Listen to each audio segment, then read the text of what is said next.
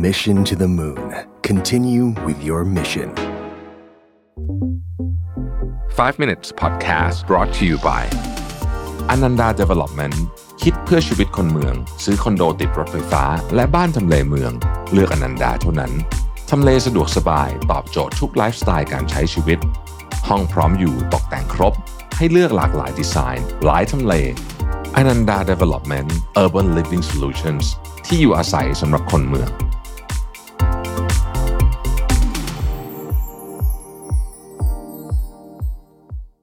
วัสดีครับ 5 minutes นะครับ คุณอยู่กับประวิทย์หานุสาหะครับ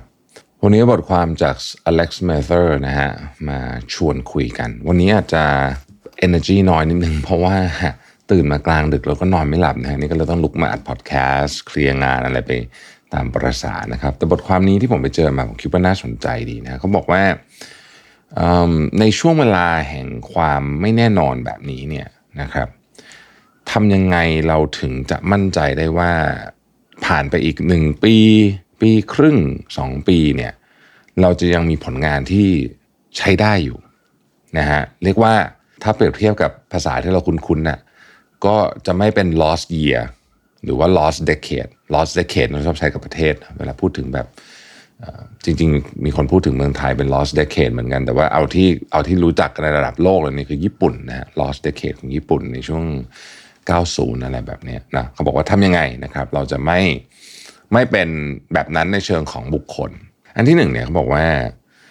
เราควรจะโฟกัสเวลาของเราเนี่ยในการสร้างสิ่งสิ่งหนึ่งที่มันสำคัญกับเรา แล้วก็ทุ่มเทเวลาไปกับสิ่งสิ่งนั้น อย่างจริงจัง เพราะมันมีแนวโน้มที่คนส่วนใหญ่จะแบบเดี๋ยวทำอันนี้เสร็จปุ๊บ ยังไม่ค่อยเสร็จดีเลย แต่ว่าฉันมีอีกอย่างที่ฉันสนใจละวนไปวนมาหลายครั้งที่มันเกิดขึ้นก็คือว่า พอผ่านไปสักสองปีเนี่ยนะฮะปรากฏว่าเริ่มทำนู่นทำนี่เต็มไปหมดแต่มันไม่ได้เลยสักอย่างหนึ่งแนวโน้มที่คุณจะทำอะไรสักอย่างหนึ่งให้มันออกมาเป็นมรรคเป็นผลเนี่ยก็คือโฟกัสไปที่ของหนึ่งอย่าง ข้อที่สองนะครับเวลาเราเบื่อ ให้เรียนรู้ที่จะอยู่ความเบื่อให้ได้ ซึ่งเป็นศาสตร์ที่ ผมคิดว่าในยุคนี้เนี่ยมีความจำเป็นอย่างมากเหตุผล เพราะว่าคำว่าไม่เบื่อแปลว่ามีอะไรทำตลอดเวลา แต่มีอะไรทำตลอดเวลาเนี่ยหลายครั้งมันเป็นของที่เราทำไปเพียง เพราะว่าเราอยากจะมีอะไรทำเพื่อให้มันไม่เบื่อนั่นแหละ ก็คือยกตัวอย่างเช่นเอาใกล้ตัวสุดก็คือถ่ายมือถือหรืออะไรไปเรื่อยๆเนี่ยเขาบอกว่าเวลาเจอความเบื่อเนี่ยให้ลองอยู่กับความเบื่อดู เพราะหลายครั้งเนี่ยความเบื่อ หรือความรู้สึกว่าฉันไม่มีอะไรจะทำเนี่ยนะฮะ มันจะค่อยๆทำให้เราตกผลึกถึงสิ่งที่มันอยู่ลึกลงไปกว่านั้น พูดง่ายๆก็คือว่าความเบื่อเนี่ยจะนำพามาซึ่งความคิดสร้างสรรค์ ว่าเราควรจะใช้เวลาของเราเนี่ยทำอะไรอย่างจริงจัง อันหนึ่งอันที่สามก็คือว่าการ planning เป็นสิ่งที่ดีนะฮะเราไม่ควรจะทำอะไรโดยไม่มีการวางแผน แต่อย่าวางแผนนานเกินไปนะครับ อัตราส่วนของการวางแผนต่อการลงมือทำหรือว่า ถ้าเราพูดในเชิงของความพยายามที่ใช้ระหว่าง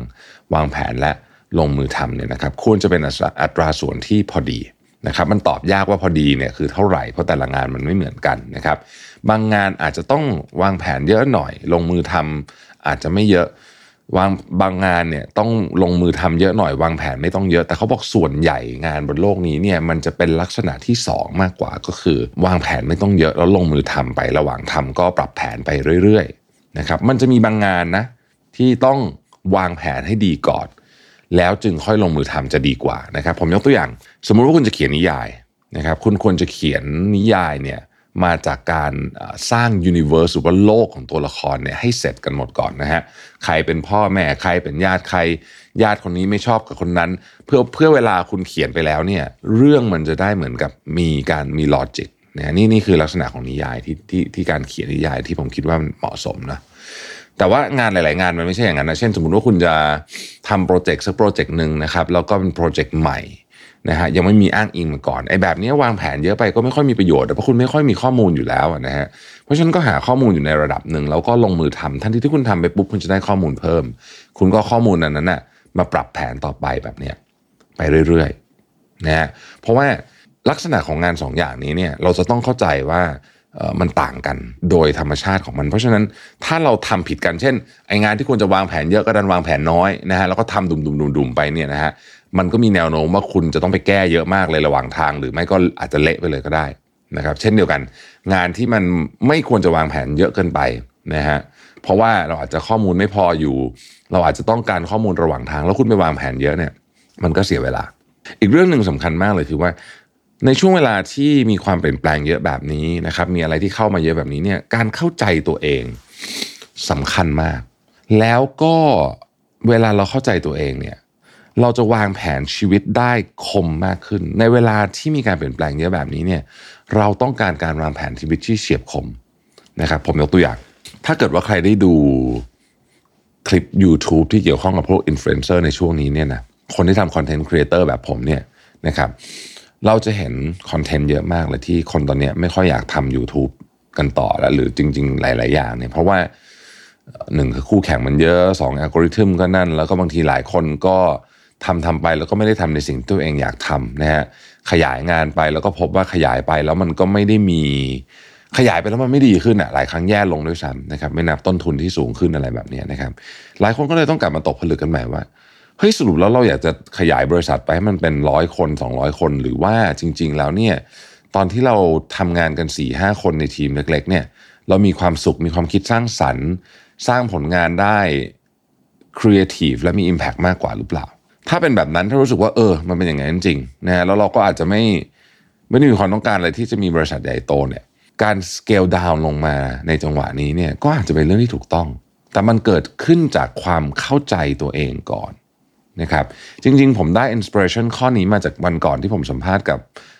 คุณเฟื่องระดานะครับใครยังไม่ได้ดูคลิปนั้นในของ MM นะผมแนะนำนะฮะ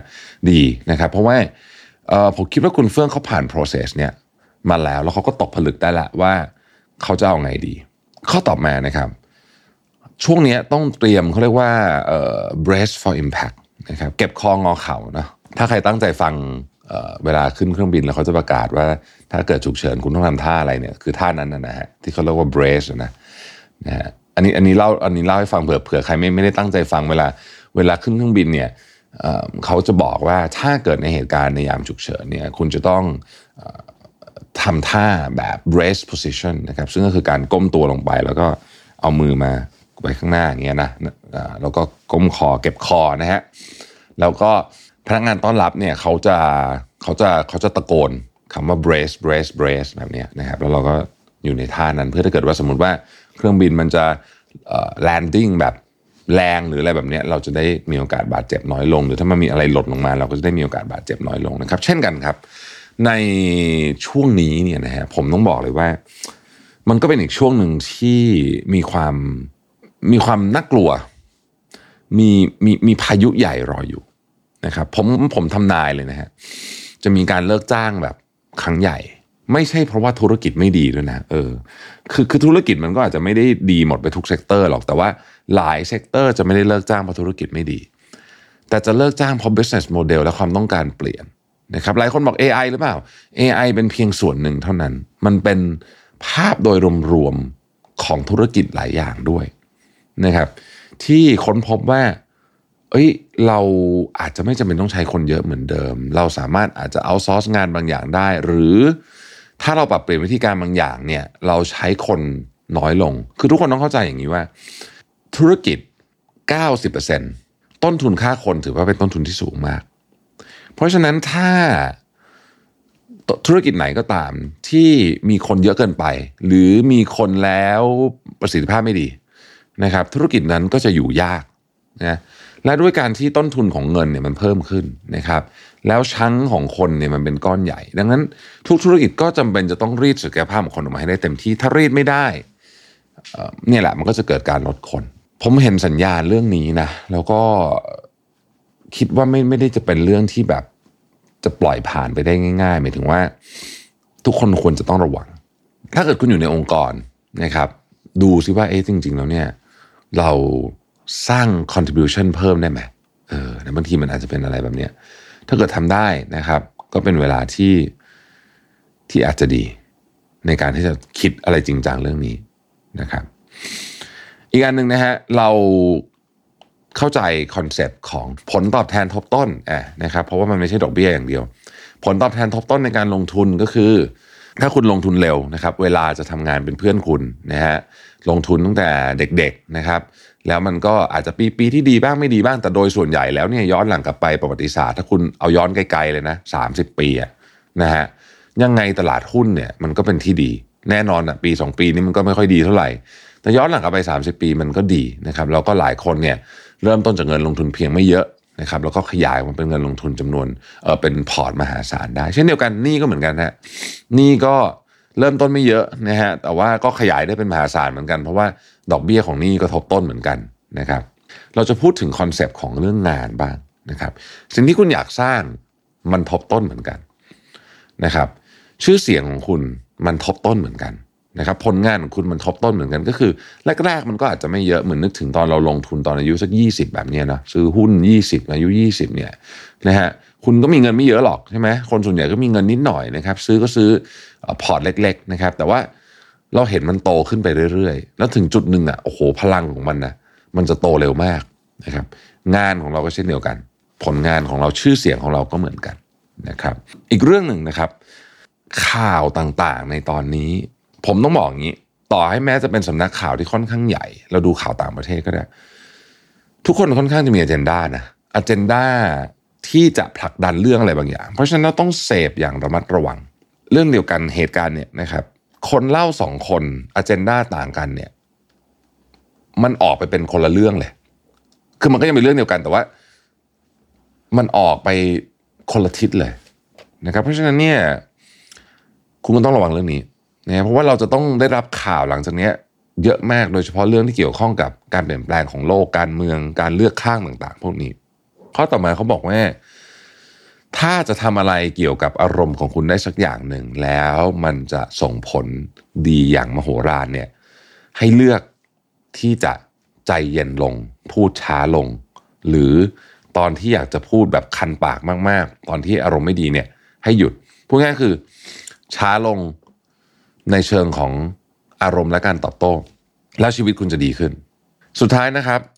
พลังสูงสุดเลยนะ ของมนุษย์